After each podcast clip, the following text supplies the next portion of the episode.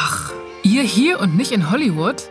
Spaß, es ist schon wieder 17 Uhr. Ich sage Hallo und herzlich willkommen bei FOMO. Was habe ich heute verpasst? Heute ist Freitag, der 17. Juni 2022. Das Wochenende und eine ordentliche Hitzewelle stehen an. Wir sehen uns im Freibad. Ich bin die, die was Gesundes zu essen mitnimmt und sich dann trotzdem eine Pommes holt. Mein Name ist Esmin Polat, ich buchstabiere mal. Das ist P wie Podcast, O wie Online, L wie LAN-Verbindung, A wie Account und T wie Timeline. Heute geht es um Hashtag Woke bis Heizungsnews, eine 23-fache Rap-Hochzeit und Assanges Auslieferung.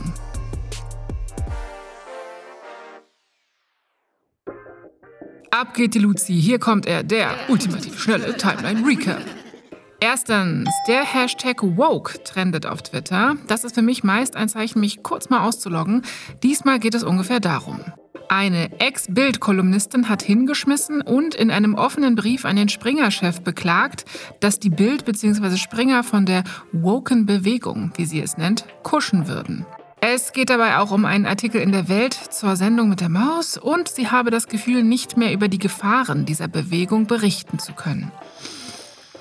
Wurde zigmal kommentiert, ist ein Hickhack und wisst ihr was? Ist mir zu blöd. Ich erspare euch die Details.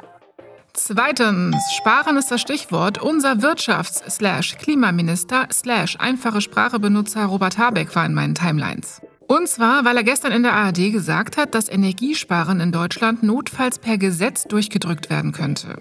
Russland hat ja seine Gaslieferungen nach Deutschland stark runtergefahren, um 60 Prozent, um genau zu sein. Und ob das jetzt heißt, dass im Winter die vorgeschriebene Mindesttemperatur von 20 Grad Celsius in Wohnungen gesenkt wird, das hat Habeck offen gelassen. Derzeit ist der Gasspeicherstand wohl auf 56 Prozent. Das ist überdurchschnittlich gut, sagt er. Aber damit die Dinge auch im Winter noch voll sind, sollen wir eben laut Habeck jetzt sparen, sparen, sparen.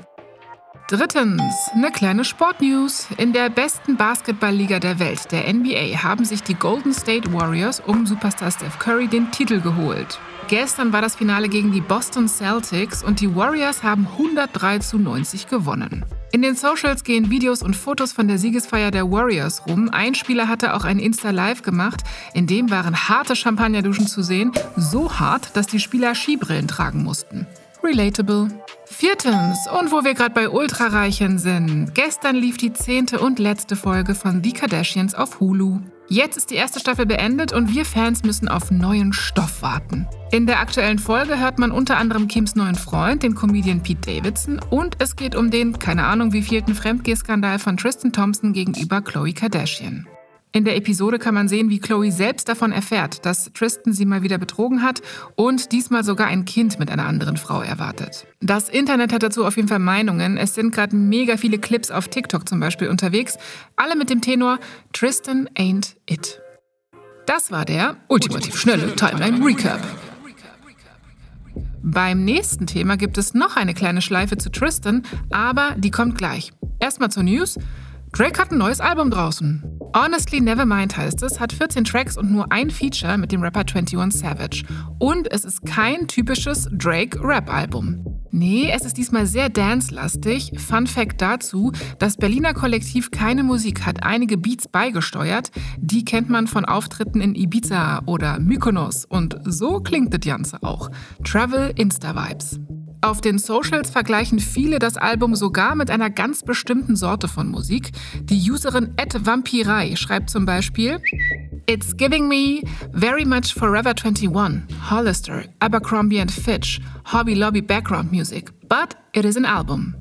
Yo, also wenn ihr beim nächsten HM-Besuch Drake durch die Boxen hört, wisst ihr Bescheid. Parallel zum Album-Release ist gestern auch ein neuneinhalb Minuten langes Musikvideo zu seiner Single Falling Back erschienen. In dem Video heiratet Drake 23 Frauen und singt von Pussys, die seinen Namen rufen.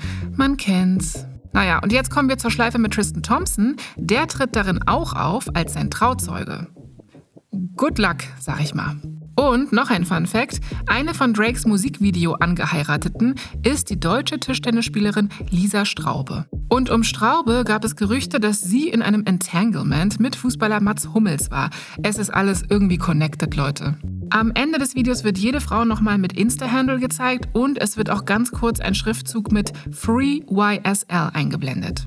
Zur Info, YSL ist das Label von Rapper Young Thug. Da ist auch sein Kollege Gunner unter Vertrag und beide wurden verhaftet. Ihnen und LabelmitarbeiterInnen wird Beteiligung an Bandenkriminalität vorgeworfen. Thug selbst soll unter anderem einem Mordversuch zugestimmt haben. Der Prozess ist für nächstes Jahr angesetzt. Darauf warten Sie jetzt. Zum Schluss noch diese News, geht auch um einen Prozess. Der Wikileaks-Gründer Julian Assange wird, wie es aussieht, jetzt doch an die USA ausgeliefert. Die britische Innenministerin Priti Patel hat heute nämlich eine Auslieferungsanweisung unterschrieben. Ja, zwölf Jahre haben sich die britische und amerikanische Regierung jetzt darüber gestritten, ob Assange ausgeliefert werden darf. Er hatte 2006 Wikileaks mitgegründet. Das ist eine Plattform, auf der Dokumente für alle einsehbar hochgeladen werden. Und 2010 hatte Assange einige Top-Secret-Informationen vom US-Militär veröffentlicht, unter anderem Beweise für mutmaßliche Kriegsverbrechen der USA im Irak und Afghanistan. Darauf hat er jahrelang in der Botschaft von Ecuador in London Asyl bekommen. Seit 2020 sitzt er aber im Hochsicherheitsgefängnis in Großbritannien. In den USA drohen ihm insgesamt 18 Verfahren, unter anderem wegen Spionage, mit einer Höchststrafe von 175 Jahren Haft. Assange hat jetzt 14 Tage Zeit, um Berufung gegen den Auslieferungsantrag einzulegen. Das war's für heute mit FOMO. Wir hören uns morgen wieder zur Samstagsfolge hier auf Spotify. Da geht es dann um Klassismus auf Social Media und wie wir damit umgehen können. Morgen ab 9 hört da also gern rein. FOMO ist eine Produktion von Spotify Studios in Zusammenarbeit mit ACB Stories. Ah, und folgt uns auf Spotify und lasst eine Bewertung da. Das wäre cool. Danke euch. Tschüss.